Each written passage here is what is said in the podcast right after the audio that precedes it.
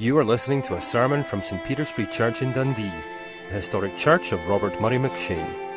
For more sermon content, please visit our website at stpeters-dundee.org.uk. Please turn with me in your Bibles to John's Gospel, chapter 6.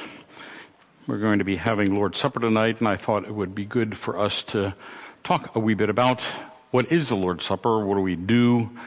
Um, I think sometimes people get into a service and go, okay, now what? You know, it's quiet, and what do you do, and what's going on, and, and, and so forth. And lots of strange things can go through your minds. I remember when I was a kid, I used to think you had to hold the bread in your mouth until you got the wine because it's the body and blood of Christ, and so it had to be together. And so I had my own little strange idea of what was going on. Hopefully, you don't have that kind of a strange idea, but we all have strange things. And so I want us to look briefly at a passage that is difficult um, and which probably fits in our theology very difficultly uh, but I think it's one that we need to understand and apply it to the Lord's Supper. So, John chapter 6, starting at verse 43 down through um, verse 58. Hear now God's holy, inspired, and inerrant word. It's on page uh, 1071 if you're using the, the Bibles from the back. Stop grumbling among yourselves, Jesus answered. No one can come to me unless the Father who sent me draws him, and I will raise him up at the last day. It is written in the prophets, they will all be taught by God. Everyone who listens to the Father and learns from him comes to me. No one has seen the Father except the one who is from God. Only he has seen the Father. I tell you the truth. He who believes has everlasting life. I am the bread of life. Your forefathers ate the manna in the desert, yet they died. But here is the bread that comes down from heaven, which a man may eat and not die. I am the living bread that comes down from heaven. If anyone eats of this bread, he will live forever. This bread is my flesh, which I give for the life of the world. Then the Jews began to argue sharply among themselves How can this man give us his flesh to eat? Jesus said to them, I tell you the truth, unless you can eat the flesh of the Son of Man and drink his blood, you have no life in you. Whoever eats my flesh and drinks my blood has eternal life, and I will raise him up at the last day. For my flesh is real food, and my blood is real drink. Whoever eats my flesh and drinks my blood remains in me, and I in him.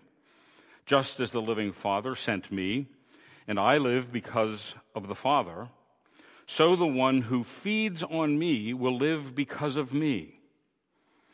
This is the bread that comes that came down from heaven. Your forefathers ate manna and died, but he who feeds on this bread will live forever. So ends the reading of God's word. As I said, we're going to talk about the Lord's Supper. And you have to ask, what is it about? We're going to be partaking of it. We do this once a month in this congregation. But why do we do it? Is it just something we do? What's going on? What's the purpose of this? Do we get any benefit from it? Not in a selfish or pragmatic way, but spiritually as we take part. And above all, how are we supposed to do this? How are we to observe the Lord's Supper? What are we supposed to do when the elements are being passed out and what's going on? Well, we'll be looking at this passage in John, but before we do look at that passage, I want us to consider three categories of people, all of which, or all of whom, need to eat. You have healthy people. We all need to eat to remain healthy. If you stop eating, you're going to get unhealthy. And so it's not just sick people or people that, you know, have been on a starvation diet or something. All of us, even healthy people, need to eat. You consider the second category is people who are ill or weak. They need sustenance to strengthen their bodies, to keep going. And they need to, to eat something. Even sick people need to have at least some soup or something to keep them going. And then the final category is those people who have been working hard. I think of David Miller. He's not here this evening. I don't see him um, building his stone walls. You know, if you're laboring at something like that all day long, you need to eat. Otherwise, you're going to get weak and, and so forth. Or even people who have IT jobs. If you don't eat, you're not going to be able to concentrate. You'll lose focus. But even more pointedly, what about people that are in a battle? They need to eat, otherwise, they're going to die. All of these kind of people need to eat to sustain themselves. And really, that's what I want us to focus on when we think about the Lord's Supper. It's a meal, it's a symbolic meal. And it's there to sustain us spiritually. All right, and we'll, we'll look at that as we go through the passage. But none of these kind of people, these categories of people, could continue living without food. They all need it on a regular basis, not once in a while. I don't know many of you that would say, okay, I'll eat once a week. That's good enough. you know, especially me. I don't, you know, that would not work well. okay, we need food and we need it on a regular basis. And the point that Jesus is making about the Lord's Supper, I believe, in this passage, is that the same thing is true with regard to our spiritual lives as well. We need sustenance. Where are we going to get that? Well, we have the Word of God. That is the bread of life in a certain sense, but also the Lord's Supper is meant to sustain us spiritually. So, as we look at some questions regarding the Lord's Supper, the first is why do we observe it? Is it simply a nice thing, or maybe you think of it as a strange thing that Christians do? You know, we just, this is what we do as, as Christians. Hopefully, you have a better idea about why we do it than that or that it's just tradition. We've always done that. you know, that's the, the way we do things in the church. And really, it's neither of those. It's the fact that we are commanded in Scripture by the Lord Himself to do this. This was something He instituted, He thought it was something we needed. And so we need to understand that. And you can look at Matthew chapter 26 and the other parallel expressions in the other Gospels. In Matthew 26, verses 26 to 29, hopefully a familiar passage. While they were eating, Jesus took bread, and when he had given thanks, he broke it and gave it to his disciples, saying, Take, eat, this is my body. Then he took a cup, and when he had given thanks, he gave it to them, saying, Drink from it, all of you. This is my blood of the covenant, which is poured out for many for the forgiveness of sins. I tell you, I will not drink of this fruit, the fruit of the vine, from now on until that day when I drink it new with you in my Father's kingdom. And basically, the same thing is said in Mark 14 and in Luke 22. Paul repeats basically the same thing in Second or 1 Corinthians uh, chapter 11, which we'll be reading as the words of institution later on. So we need to see, first of all, that we do this not because the free church does that or we as Christians just do this. We do this because Jesus instituted this, that Jesus said this is something we are to do in remembrance of him. But now, what is the Lord's Supper? First of all, what it's not. It is not a re sacrifice of Christ. I'm not going to go up here and, and say a few words and then all of a sudden I will re sacrifice Christ for you. I'm not going to turn the, the wine into blood and the bread into flesh either, that you eat flesh and blood, literally. It's not that. But neither is it just something that we jog our, our memories and think, oh, yeah, Jesus died for me. That's a nice thing. okay, it's more than that. When we read this passage, Jesus is saying, you better, you need to eat my flesh and drink my blood. What's going on with that? And so it's more than just, oh, yeah, Jesus died on Calvary. He did amazing work there. It's much more than that. So let's look at this passage in John chapter 6. And if you look at this passage, you need to see it in its context.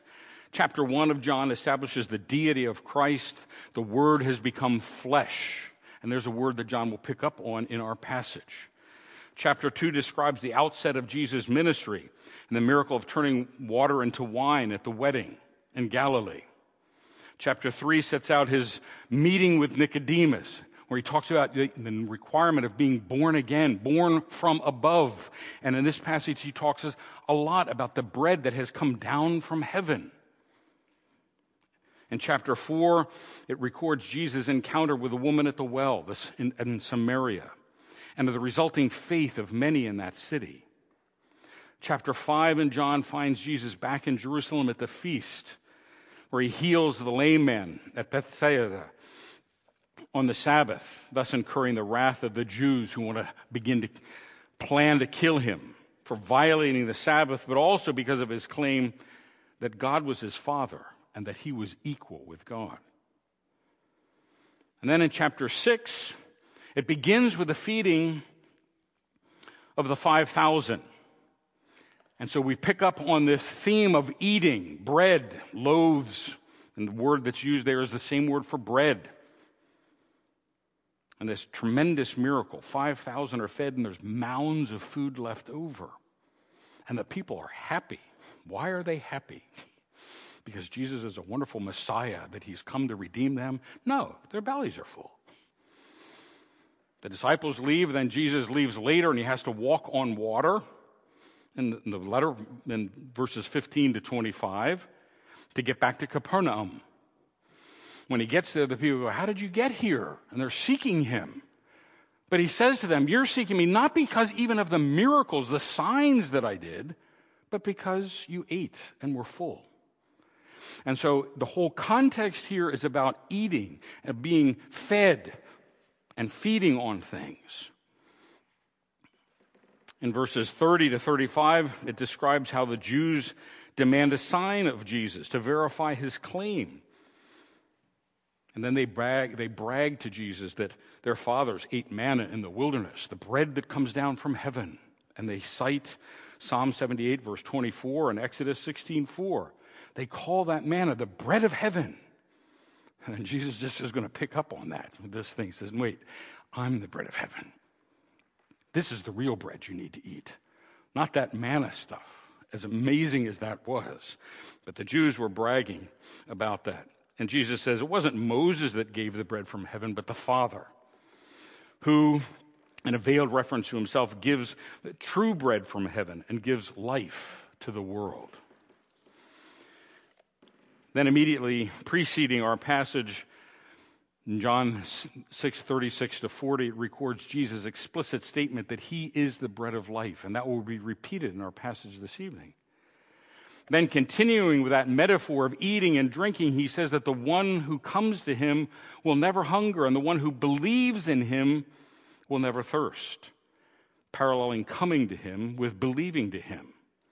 Jesus says that while they have seen him, they didn't believe. It's a theme in John's gospel. He's, he's pushing people to believe in Jesus Christ.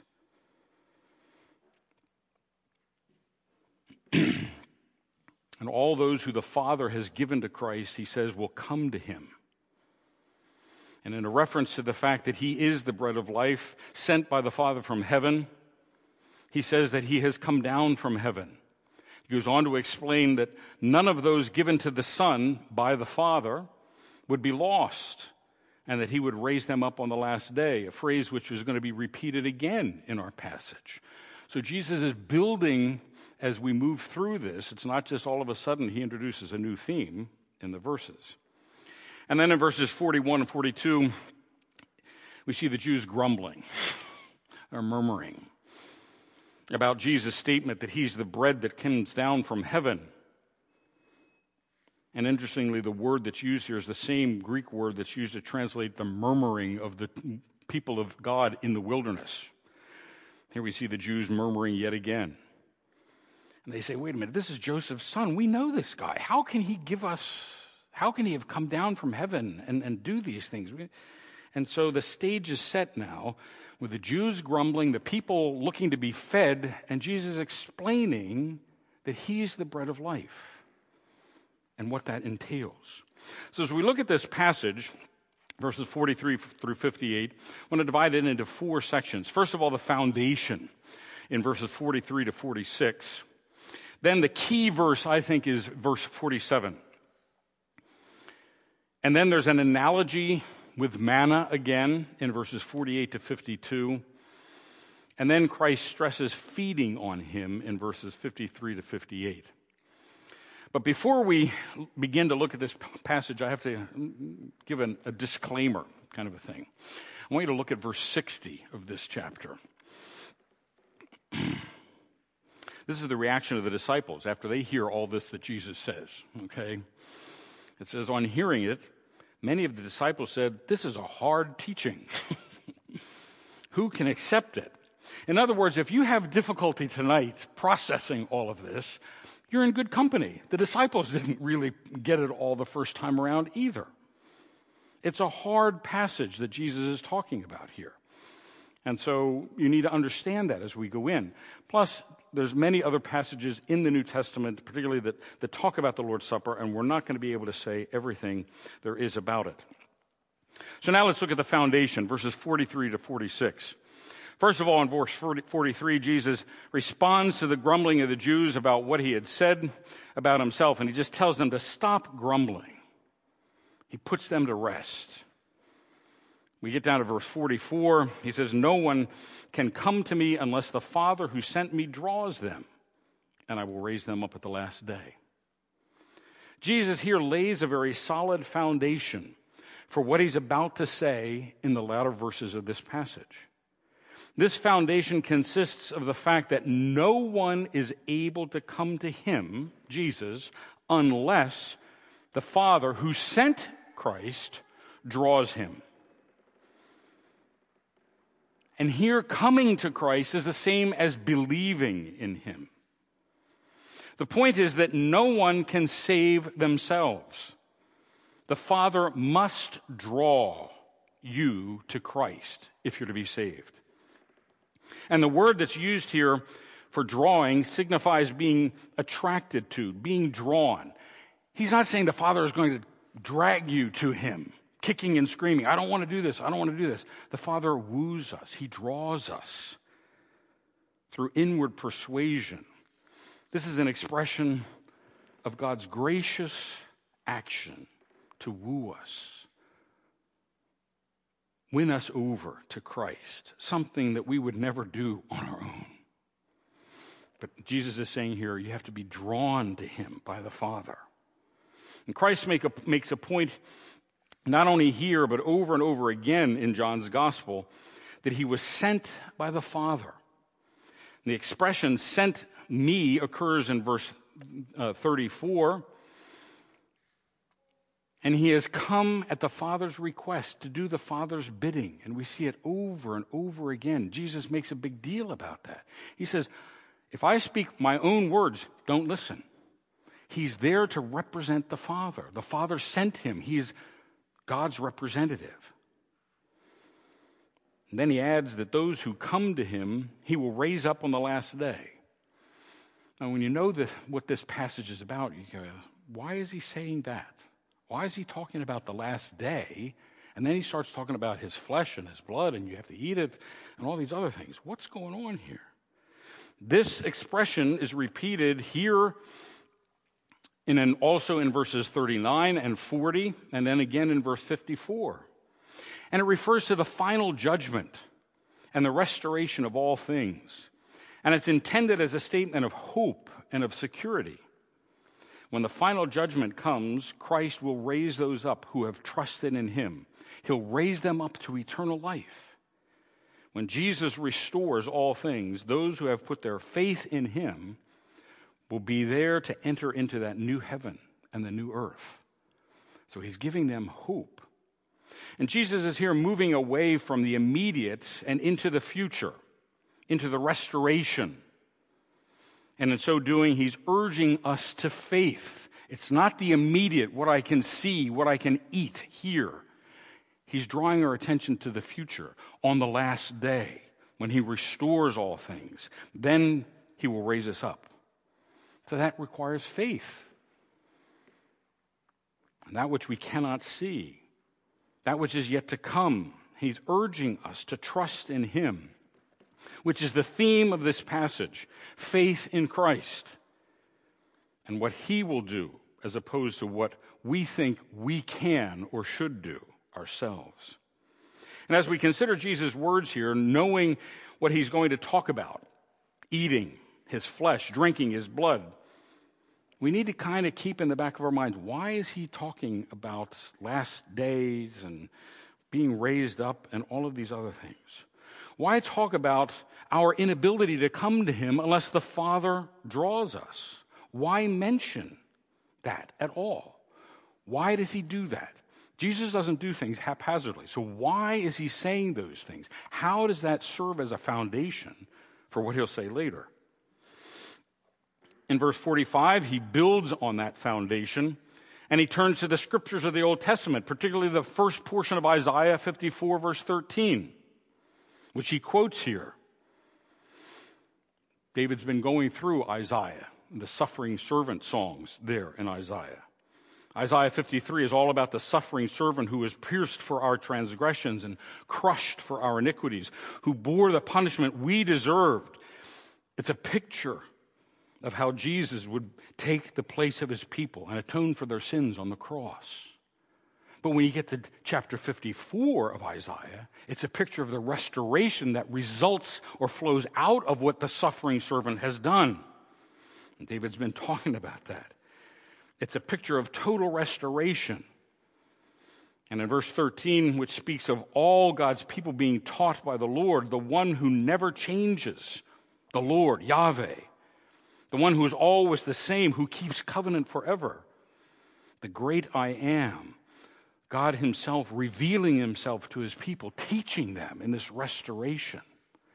And again, this is foundational for what Jesus is going to be saying about eating His flesh, drinking His blood.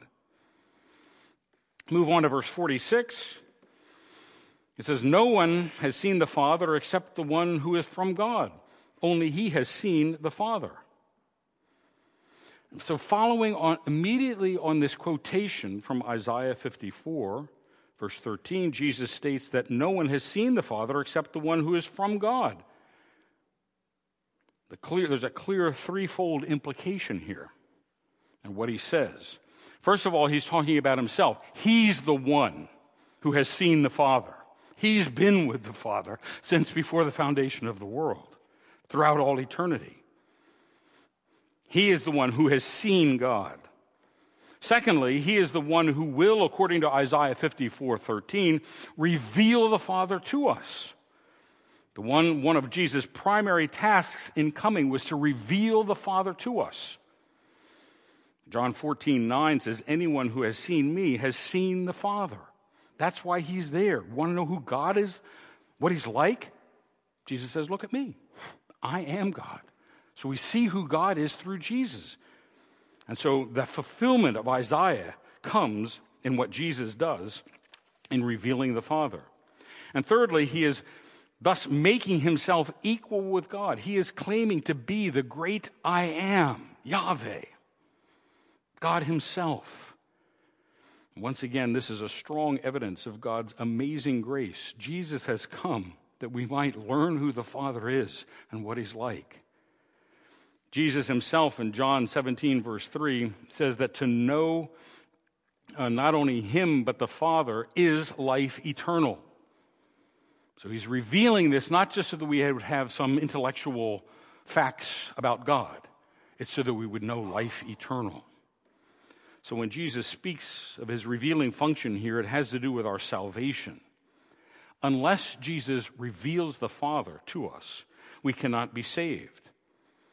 Just as unless the Father draws us to Christ, we won't come to him. Do you see the mutual relationship between the Father and the Son? The Father has to draw us to Christ, and Christ has to reveal the Father to us to be saved. They go hand in hand. This is all of grace. This is the foundation of what he's going to say later on.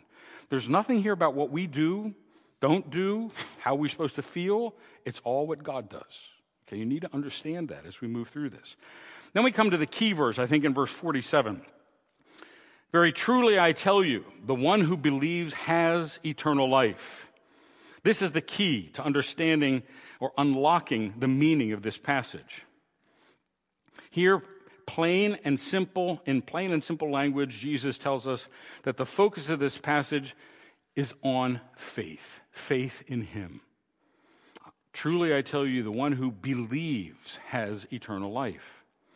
Jesus here urging us to believe so that we might receive eternal life. But what's that mean? What is faith? Basically, faith is trust. Trust that God is going to do what he says he will do. What he has said he would and has promised to do. Namely, here, grant eternal life for those who put their trust in Christ, in the finished work of Christ. Faith is our response to God's faithfulness. Throughout the scriptures, we see God over and over and over and over again doing exactly what he said he would.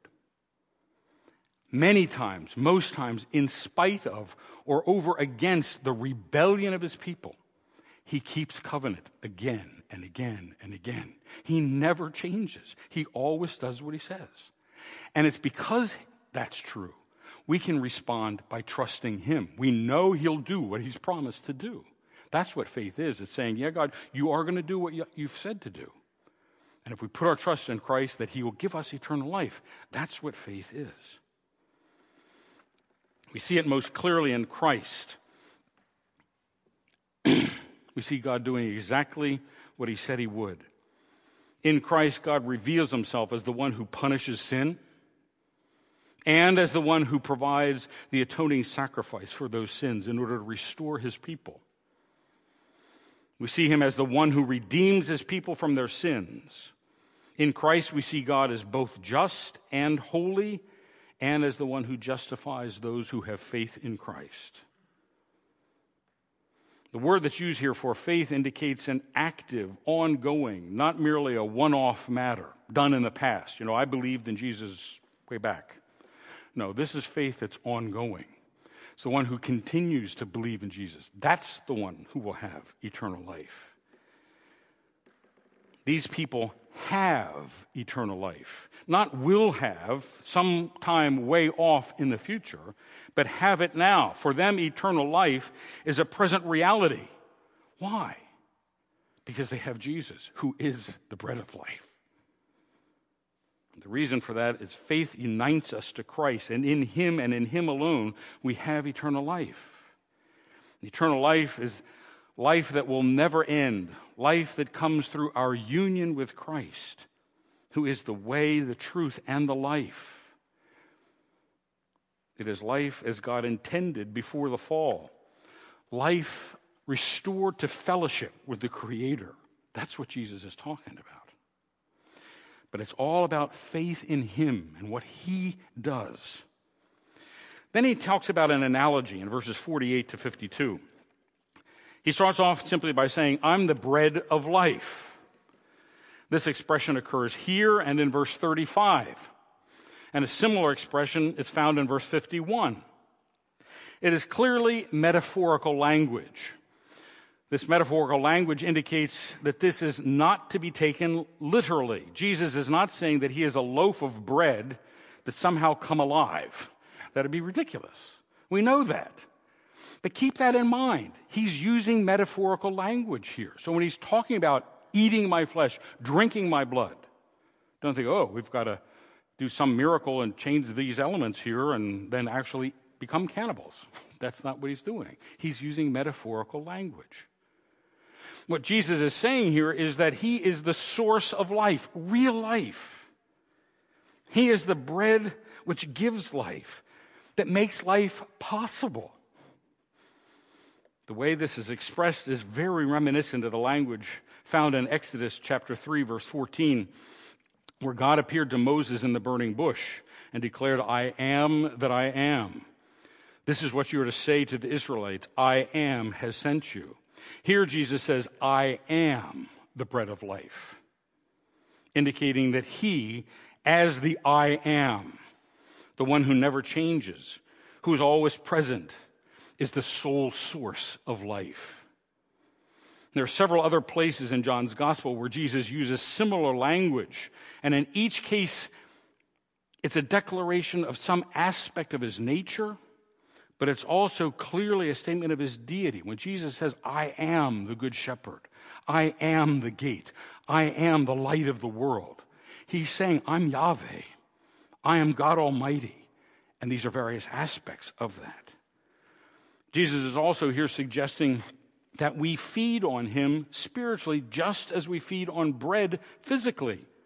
We need to feed on him for our spiritual life, just as we need food to sustain our physical existence.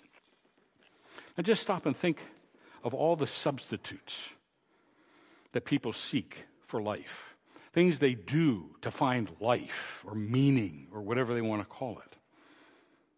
Think about all the things you do that are substitutes for Jesus, the real bread of life.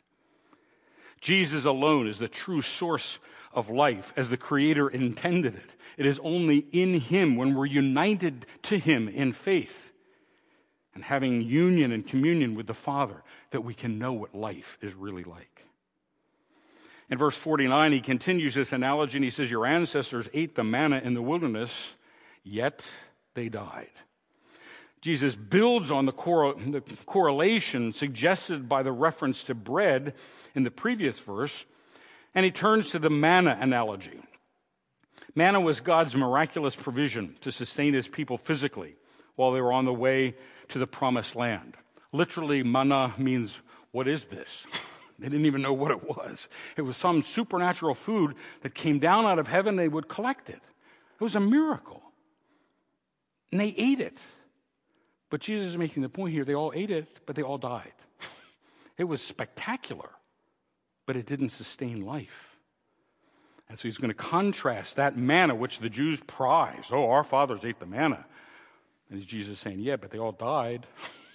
I'm the bread of life. You eat of me, and you'll never die. So there's this stark contrast. Amazing as manna was, all of those who partook of it died. It did not give or sustain life forever. It certainly didn't give eternal life. And that's the point of this analogy. Manna was remarkable, but it could not give eternal life. Only faith in Christ results in eternal life. That we saw in verse 47.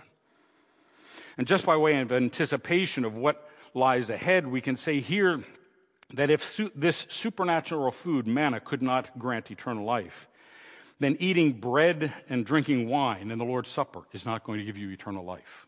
So don't think that as you take the Lord's Supper. Oh, if I do this, I'll have eternal life. No. Verse 47 He who believes has ter- eternal life. You need to trust in Christ. Then, verse 50, he turns back to himself. He says, But here is the bread that comes down from heaven, which anyone may eat and not die. On the one hand, there's manna, supernatural yet physical, kind of bread which came down from heaven, and yet those who ate of it died. On the other hand, there's this other bread that comes down from heaven as well, but those who eat of that bread will not die. Although both of these kinds of bread come down from heaven, that is, have God as their source and are supernatural, the contrast is between physical bread, which if you eat, you die, and spiritual bread. That's the point that Jesus is making. In verse 51, Jesus says, I am the living bread that came down from heaven. Whoever eats this bread will live forever. This bread is my flesh, which I give for the life of the world. Jesus identifies himself as the spiritual bread of his people. He says that he is the living bread which came down from heaven. Again, he's using metaphorical language. He's not saying here that he's a loaf of bread that fell out of the sky, that somehow keeps you alive. He's saying that he's the source of life as the bread that gives life, eternal life. We see that from the fact that he says that whoever eats of this bread, that is Jesus himself, will live forever. But then Jesus forces, focuses the metaphor a bit and adds a somewhat shocking and unexpected declaration. This bread is my flesh, which I give for the life of the world. There's two things we need to note about what he says there. First of all, Jesus is referring to his flesh, his physical body. He is not making reference to some spiritual aspect of his nature, but rather the fact that he has taken on our human nature and become flesh, like is reported in John 1. The emphasis is on his physical body. He's talking about him going to the cross, physically dying. Secondly, Jesus is here highlighting the fact that it is his flesh given for the life of the world. Here he is drawing our attention to his sacrificial death on the cross. Jesus is revealing here that the main purpose for which he has come, come down from heaven, is to die on behalf of his people. He came to give his life a ransom for many. Matthew 20, verse 28. As the good shepherd, he came to lay down his life for the sheep. John 10, verse 11. Whereas Paul says in Galatians 1 and 3, he gave himself for our sin to rescue us from the present evil age. Or over in 1 Timothy chapter 2, verse 5, it says that he, as the sole mediator between God and man, he gave himself as a ransom for all. What Jesus is saying is, I'm going to give my flesh so that you can have life. I'm going to die. The point that he's making here is that he has come to die but his death, his flesh, will be the bread which gives life to his people. He's tying together his death on the cross with the reception of eternal life. And the connection is that it is those who partake of his sacrificial, his sacrificed flesh, to whom eternal life will be granted.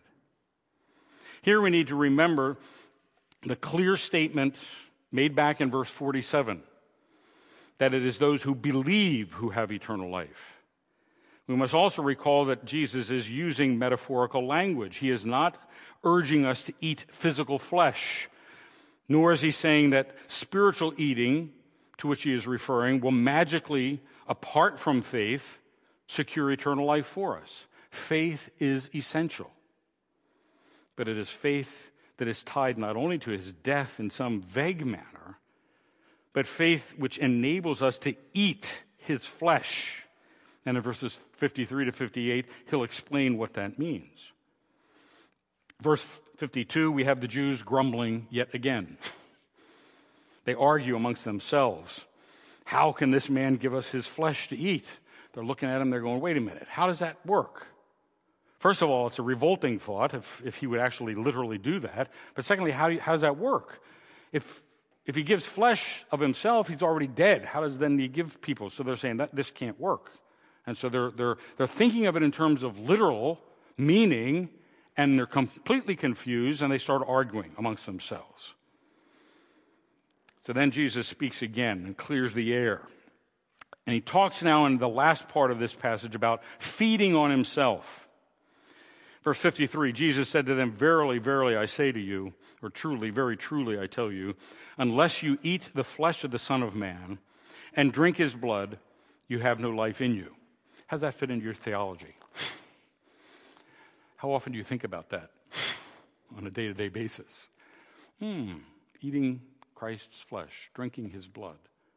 That's the only way we have life, is what he says. How does that work? In this last section of the passage we're looking at, Jesus does two things. He explains what he means, but he also accentuates the necessity of feeding on him. If we are to have eternal life, he drives home the truth that faith that he spoke of in verse 47 is a faith that is focused on feeding on him. Verse 53 begins with a phrase which literally is Amen, Amen, I say to you. It's a Greek translation of the Hebrew word for truth. This is truly what is to be. It's vital to understand what Jesus is saying here. And so he stresses what he's doing. and there's a double negative here. If you do not, which is translated unless, you, you have no. Use, Jesus uses a negative conditional clause here. What's that mean? He states a condition without which the desired result cannot be obtained. The condition is eating his flesh, the flesh of the Son of Man, and drinking his blood, which Jesus will not only repeat, but also explain in the following verses. So just hold on to your questions about what's that mean. And Jesus here expands the metaphor that he's been using. It now includes not only his flesh, but his blood as well. Not only eating, but drinking too. And with the expansion of the metaphor, he is suggesting a completed, a complete meal, eating and drinking. So he's expanding the metaphor to talk about a meal. The point he's making is that life, eternal life, is in some sense tied to eating his flesh and drinking his blood. Eternal life is not independent of partaking of the blood and body of Christ. It's significant that Jesus here refers to himself as the Son of Man. We just don't have time to see how Ezekiel uses that and, and how Daniel uses that, but every time it's used in the Gospel of John, it's referring to Jesus as the exalted Messiah, to whom all authority has been given. So Jesus is here speaking about both his suffering, his flesh and blood, and his exaltation as the Son of Man. He's talking about both his death and his glorification. It is the flesh and blood of the exalted and ascended Messiah that is the focus, not merely the focus on Christ dying on the cross. This is the Son of Man who is seated at God's right hand. It's his flesh that we're to eat, his blood that we're to drink. Verse 54 Whoever eats my flesh and drinks my blood has eternal life, and I will raise him up at the last day. Here, Jesus expresses the matter in a more positive way. We also need to note that here, need, to note here that verse 56 is very much parallel to this verse 54. And I'll say more about that when we get there. But first, in order to understand what Jesus is saying, we need to look at some of the technical terms that are used here. The expression whoever is singular and would be better translated the one who. Also, the verbs eat my flesh, drink my blood are ongoing, continual action. The picture that we are given here is of sustained or persistent eating and drinking, not a one off festive occasion, occasional matter. This is habitual feeding on Christ that he's talking about. We've already seen from verse 53 that if we do not eat Christ's flesh and drink his blood, we do not have life. And here, the not having life is expressed positively as being raised up on the last day. The expression occurred back up in verse 44, where we noted that it refers to the final judgment and restoration of all things. It's used here in another way of saying life. If we drink his blood and eat his flesh, we have life in the fullest possible sense. The point is here is quite simple. The one who eats Christ's flesh and drinks his blood will be raised up to eternal life and fellowship with Christ. Then Jesus in verse 55 begins to explain what he means by his flesh and blood. The word real that's used here in the NIV really means true or genuine. This is real food, not food that you eat and then will die. This is food that will sustain you to eternal life. Interestingly, Jesus does not use the, the word bread here, but food. And the word that he uses refers not only to that which you do eat, but to the eating itself, to the process of consuming food, of feeding, of partaking of food. And the word that he uses for drink is the same thing. It's what you drink, but it's also the drinking. So it's this ongoing act- activity, eating and drinking of Him, ongoing, not just once in a while. We get to verse 56. The first part of this verse is word for word the same as what was found in verse 54, drawing a clear parallel. Eating and drinking are, just in case it has slipped your mind, ongoing, habitual, sustained actions. Here, in the place of what we had in verse 54, in place of eternal life, and I will raise them up at the last day. Here, Jesus says that he remains in me and I in them. There's a parallel construction here. He intends to, us to understand the two phrases to mean the same thing. In other words, to have eternal life and be raised up at the last day is equal to remaining in Christ and Him in us. Think about that. Is that how you view eternal life? Remaining in Christ and He in you? Or is it something that's going to happen when you die and you get to heaven and then's when eternal life? What Jesus is saying here is eternal life is for Him to live in us, for us to be united to Him now, and us in Him. The word Jesus uses here for remain conveys the sense of continuing to exist, to persist, to live. He's saying, Do you live in me? That's what remaining in Christ is.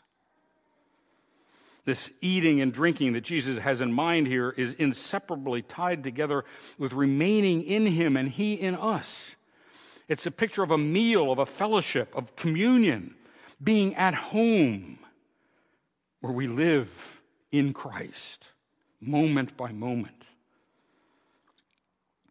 But we have to note the mutual relationship here. It's not only that we are to remain in Christ, and then we get to start thinking, okay, what do I have to do to remain in Christ? No, we remain in Him and He remains in us.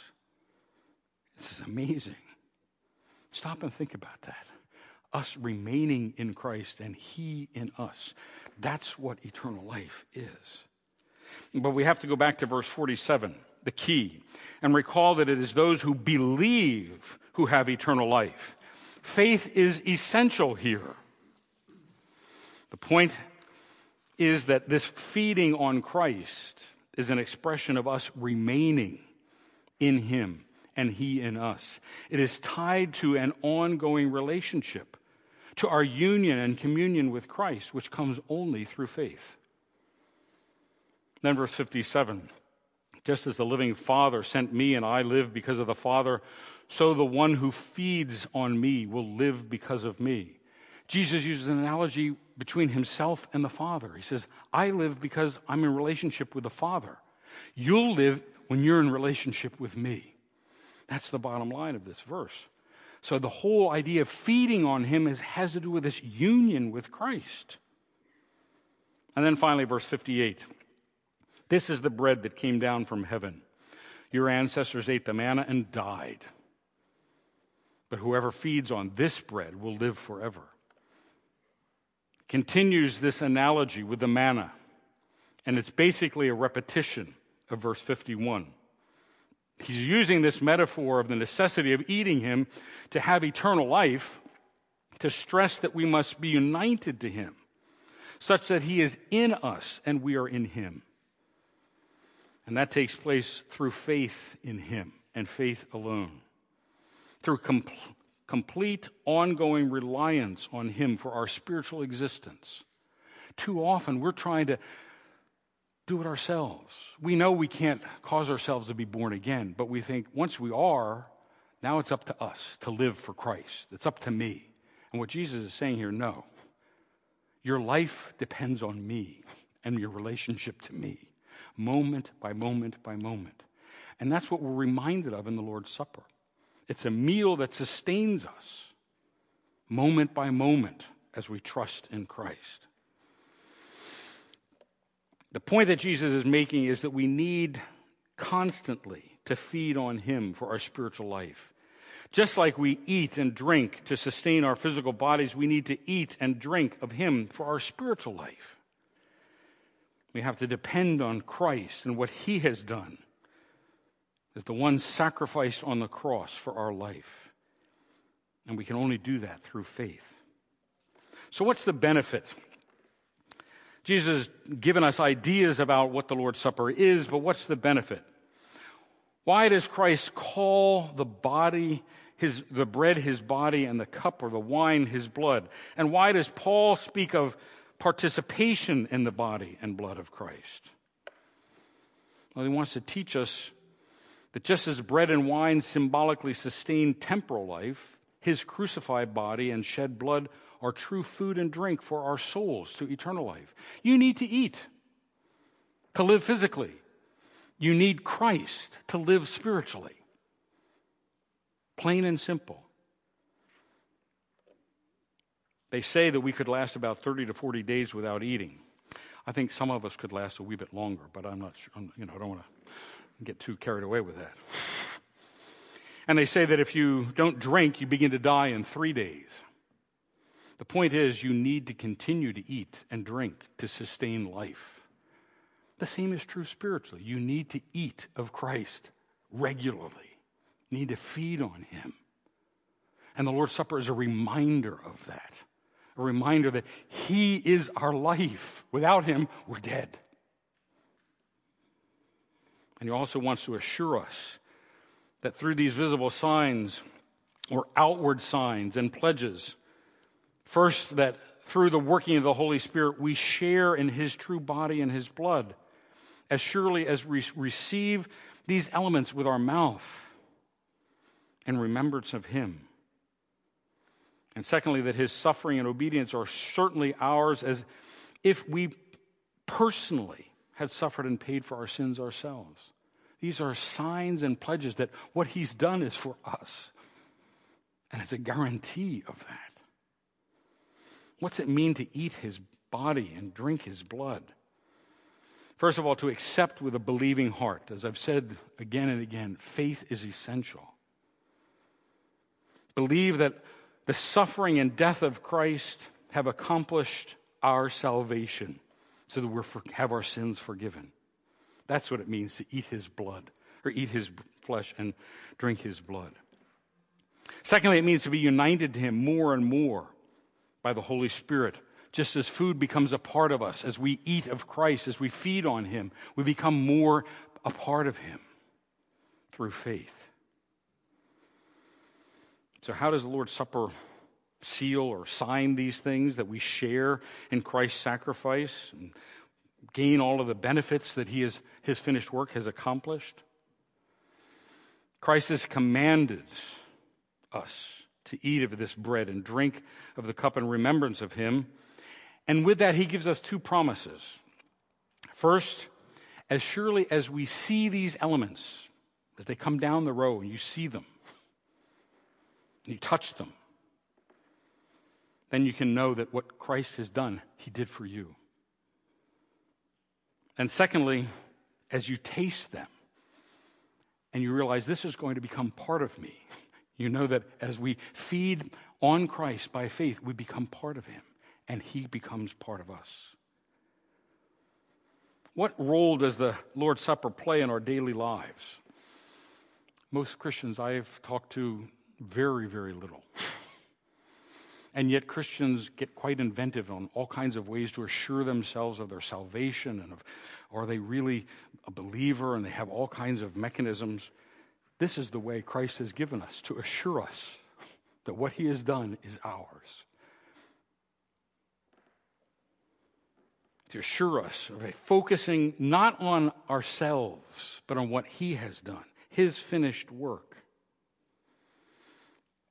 It is not what we do, but what Christ has already done. The Lord's Supper gives us that assurance. When you go forth from here tonight, you can say, wait a minute, I know that I partook of the Lord's Supper. I, I tasted that wine, that bread. I touched it. And so, just as certainly as you know you did that, you can know that Jesus has died for you.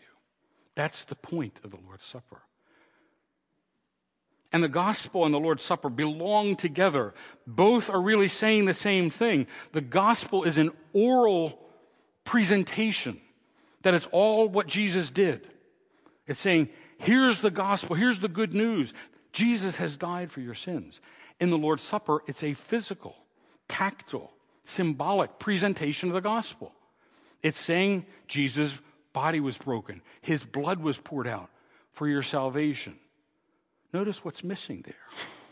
It's not what you do, it's what he did. It's the same as the gospel message. And they belong together. So, how do we observe the Lord's Supper? What do you do?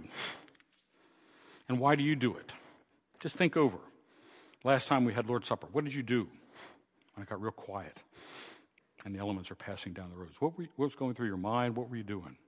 Why do you do that and not something else?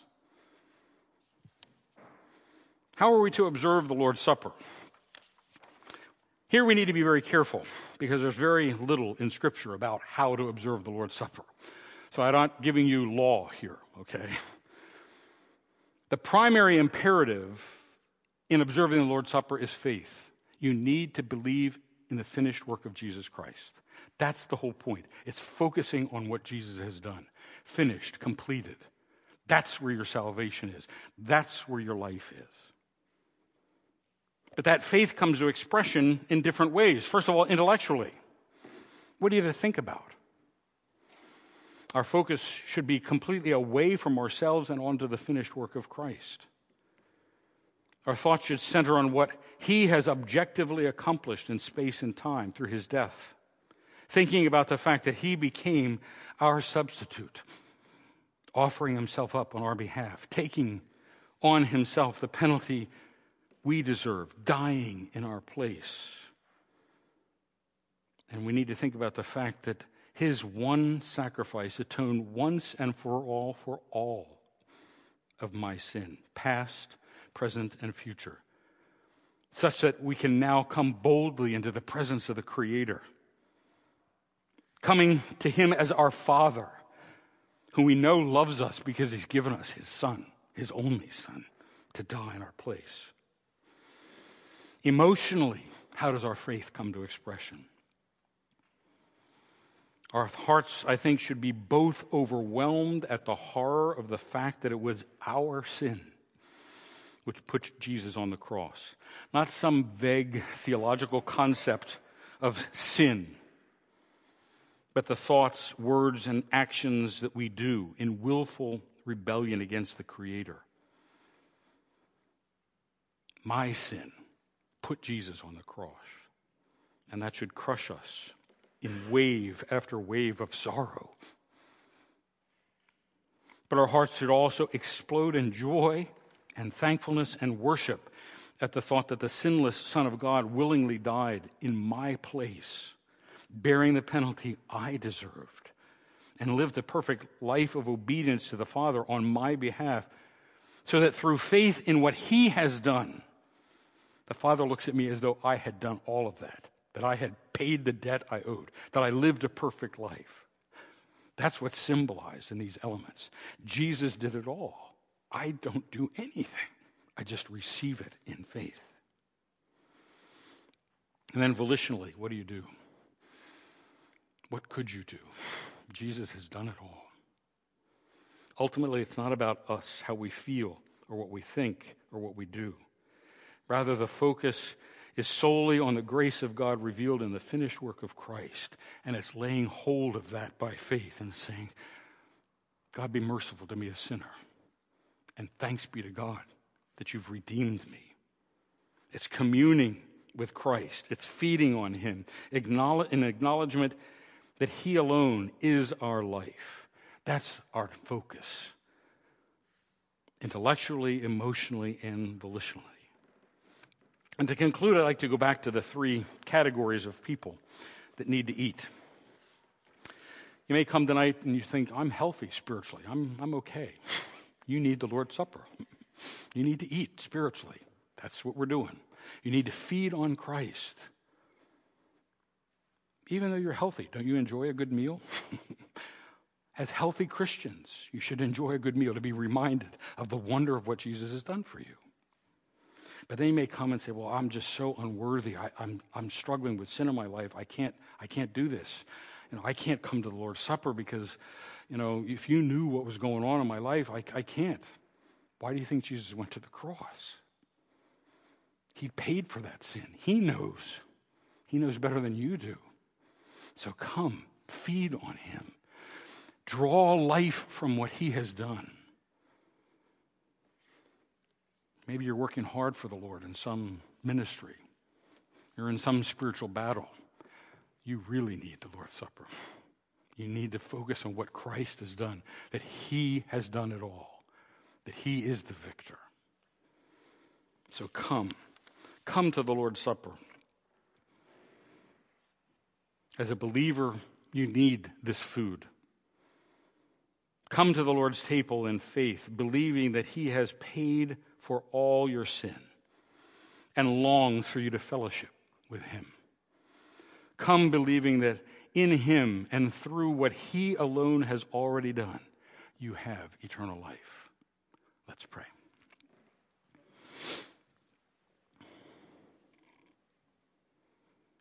O oh Lord, we stand amazed at the wonder of the gospel,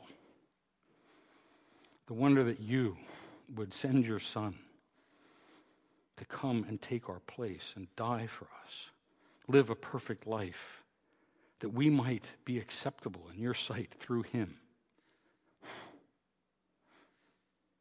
We are so undeserving, and yet you've loved us and given yourself for us. We thank you. That's all we can do. Thank you in faith for all that you've done. Grant us that faith evermore, we pray. In Jesus' name, amen.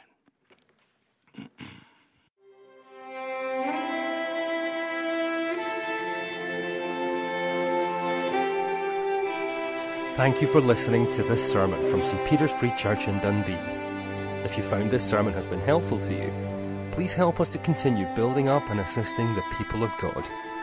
Visit our website at stpeters-dundee.org.uk.